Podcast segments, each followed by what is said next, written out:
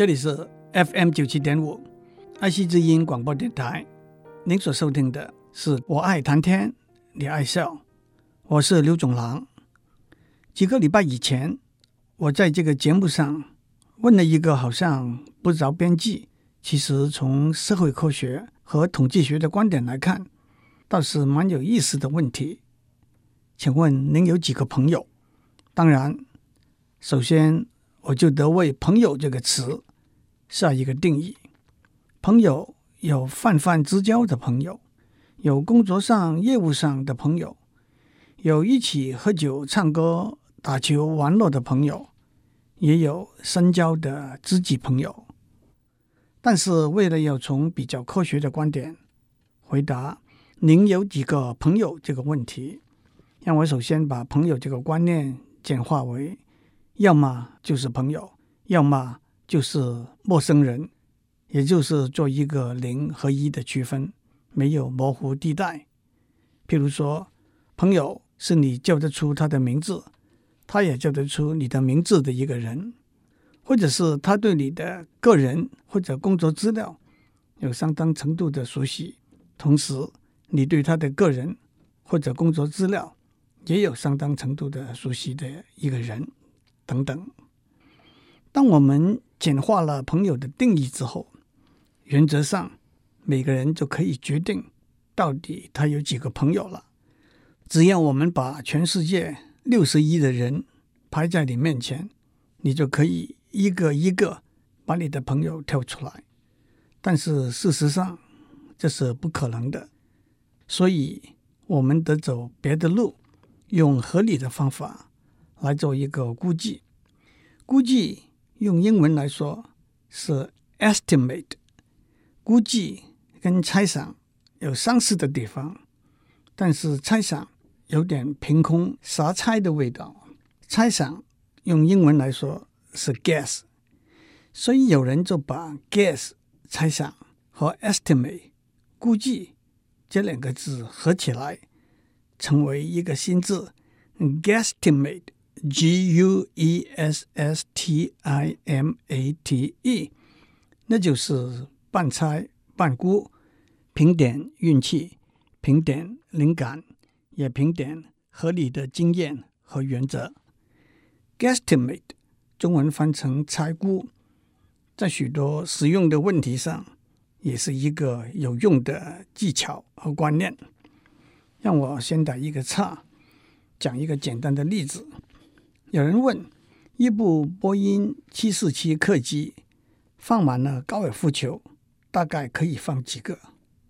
这个问题是可以做一个合理的猜估的。一个高尔夫球的直径是四点二公分，四点二公分的三次方大约是七十五立方公分，那就是一个高尔夫球大约占的空间。一部波音七四七客机大概可以坐四百位乘客，每位乘客占的空间。大约是一百八十公分乘三十公分乘三十公分，那大约就是二十万立方公分。所以一个人的体积大概是两千五百个高尔夫球的体积。四百个乘客占的空间大约就是一百万个高尔夫球占的空间。假如一部波音七四七客机连同客人的座位、洗手间，行李架等等的空间，全部加起来，大约是乘客占的空间的四倍，也就是四百万个高尔夫球。这个答案准确吗？绝对不准确。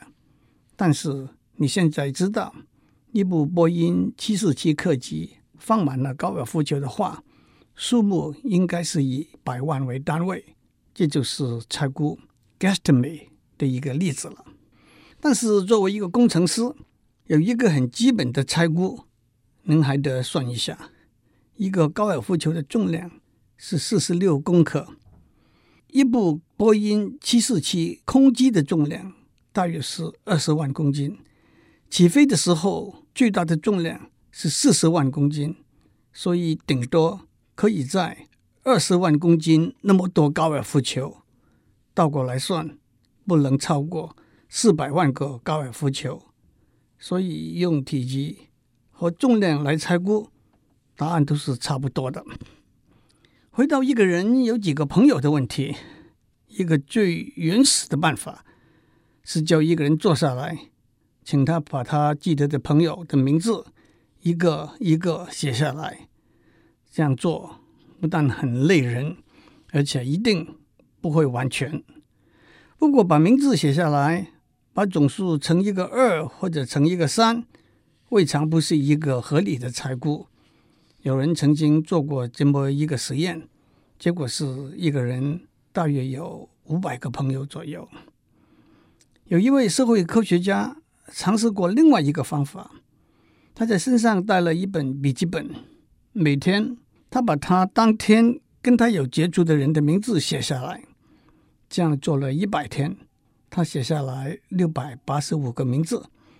假如在一百天之内跟他接触的有六百多人，那么在二十年内跟他接触的人应该是六十倍，大概是四千人。不过很明显的，在第一个一百天里头，他接触过的人可能有许多，也是他在第二个一百天里头。或者第三个一百天里头接触到的，所以他打了一个折扣，估计他大约有一千五百个朋友。这位科学家也想出另外一个办法，他从一个大城市的电话簿里头随便找出三十页，把这三十页里头的人的名字全部写出来，帮忙他去回想一下自己有多少个朋友，他们的姓。都出现在电话簿这三十页里头。譬如说，在这三十页里头，他找到一百个他的朋友的姓。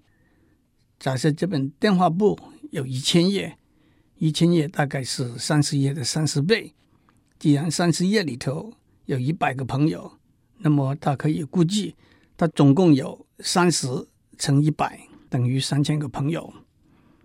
另外一个相似的方法。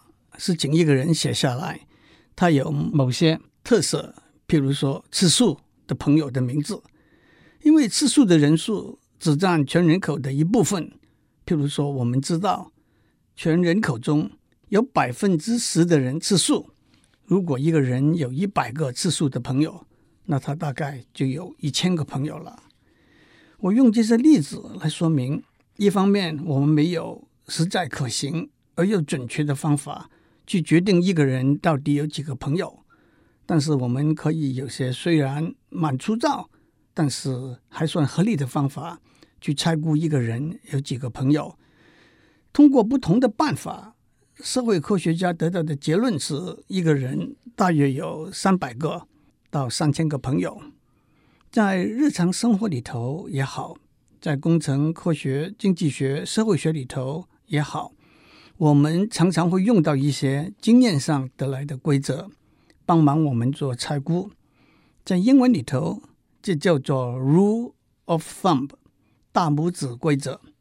首先，为什么叫做大拇指规则呢？一个不可靠的传说是在十六七世纪，按照法律，丈夫是可以用棍子打太太的，但是他用的棍子的粗细。不能大于他大拇指的粗细，用大拇指的粗细来做一个大约的估计，就是大拇指规则 （rule of thumb） 这个词的来源。让我们再举几个例子。做衣服的裁缝有一个大拇指的规则：如果你先量度你大拇指的周围，那么你的手腕的周围是大拇指的周围的双倍。你脖子的周围是手腕周围的双倍，你的腰围是你的脖子周围的双倍。所以，如果你大拇指的周围是四寸，你手腕的周围是八寸，你脖子的周围是十六寸，你的腰围就是三十二寸了。在日本，消费电子产品的设计工程师说，美国人手指的大小就跟日本人。大拇指的大小差不多，还有一个人身体全部皮肤表面的面积是他手掌的面积的一百倍。一个人的手指越长，他的指甲长得越快。还有，如果你穿颜色浅的衣服，看起来比较苗条；颜色深的衣服看起来比较壮胖。穿直条纹的衣服比较苗条，横条纹的衣服比较壮胖。还有，在室内空调的温度如果提高一度，可以省百分之三的能源。在一个普通大小的房间里头，十个人在一小时之内会因为他们的体温让房间的温度升高一度。假如你问这一度是华氏还是摄氏呢？管它是华氏还是摄氏，反正这只不过是一个大拇指规则而已。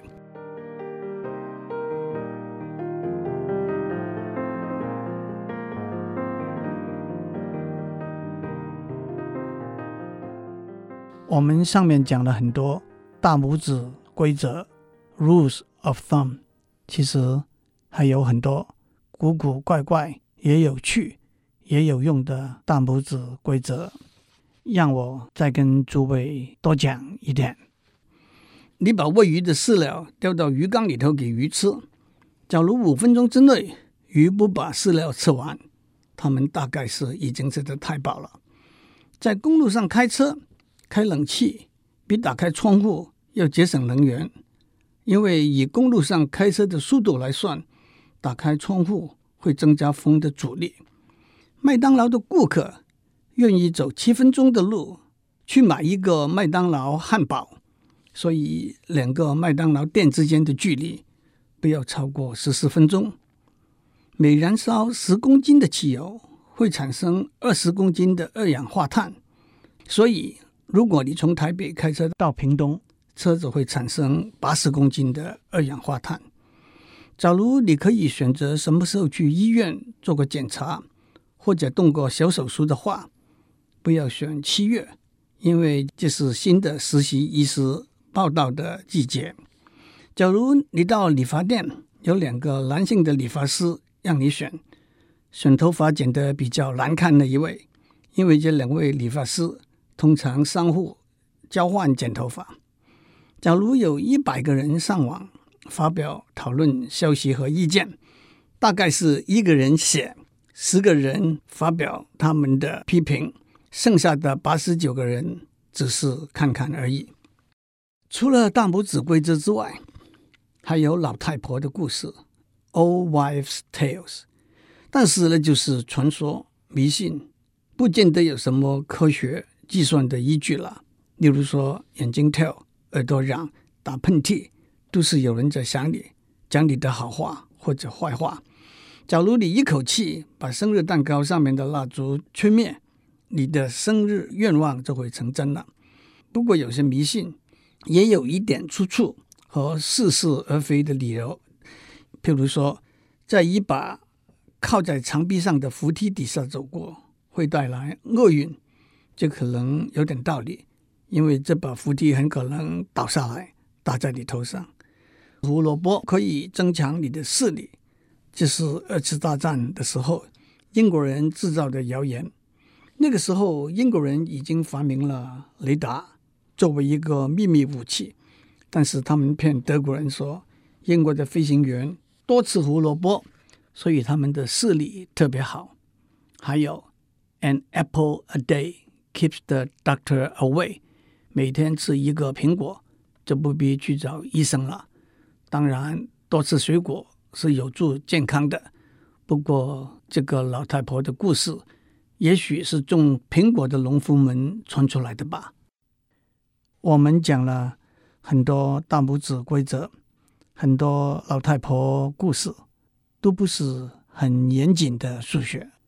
让我跟诸位讲几个。跟朋友有关系的数学上的结果，在数学上有一个定理叫做友谊定理 （Friendship Theorem）。这个定理说，假如每两个人都有一个他们都认得的共同朋友，但是也只有一个共同朋友，那么这群人里头一定有一个人他会认得每一个人。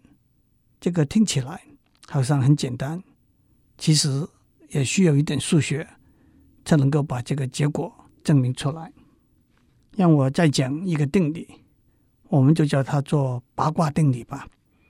假设有两个人，每个人都知道一点八卦新闻。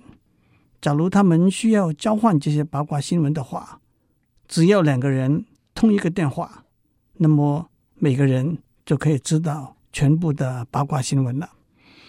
假如有三个人呢，让我们叫这三个人 A、B、C，让 A 跟 B 先通一个电话，共享他们之间的八卦。B 再跟 C 通一个电话，那么 B 跟 C 就会知道全部的八卦新闻了。C 再跟 A 通一个电话，那么 A 也会知道全部的八卦新闻了。所以三个人需要三通电话，四个人呢需要四通电话，八个人呢十二通电话，十个人呢十六通电话，n 个人呢二 n 减四通电话。怎么样去通电话是简单的，但是要证明不能够比二 n 减四通电话更少，也是需要。一点数学。最后，让我讲一个叫做兰西的定理 （Ramsey's Theorem）。这个听起来很简单，其实推广了是相当复杂的定理。让我们随便找六个人，每两个人之间的关系，或者是朋友，或者是陌生人。兰西定理说，在任何情形之下。或者有三个人，他们彼此之间都是朋友；或者有三个人，他们彼此之间都是陌生人。换句话说，这两个情形之中的一个一定会发生。假如你对这个定理有兴趣的话，你要做两件事：第一，你要找到一个例子，说明当只有五个人的时候，这个定理是不成立的。第二，你要证明当有六个人的时候，这个定理是正确的。让我们推广下去，我们可以随便找十八个人。定理说，在任何情形之下，或者有四个人，他们彼此之间是朋友；或者有四个人，他们彼此之间是陌生人。同样，你可以找到一个例子：如果只有十七个人。这个定理是不成立的。再推下去，随便找多少个人，在任何情形之下，或者有五个人，他们彼此之间是朋友；或者有五个人，他们彼此之间是陌生人。那是多少个人呢？这个题目在过去五六十年来，数学家还没有找到答案。他们只知道大概是四十三。到四十九个人之间，但是缺失的数目字到现在还没有找出来。至于要找多少个人，在任何情形之下，或者有六个人，他们彼此之间是朋友，或者有六个人，他们彼此之间都是陌生人，那又是一个更复杂的问题了。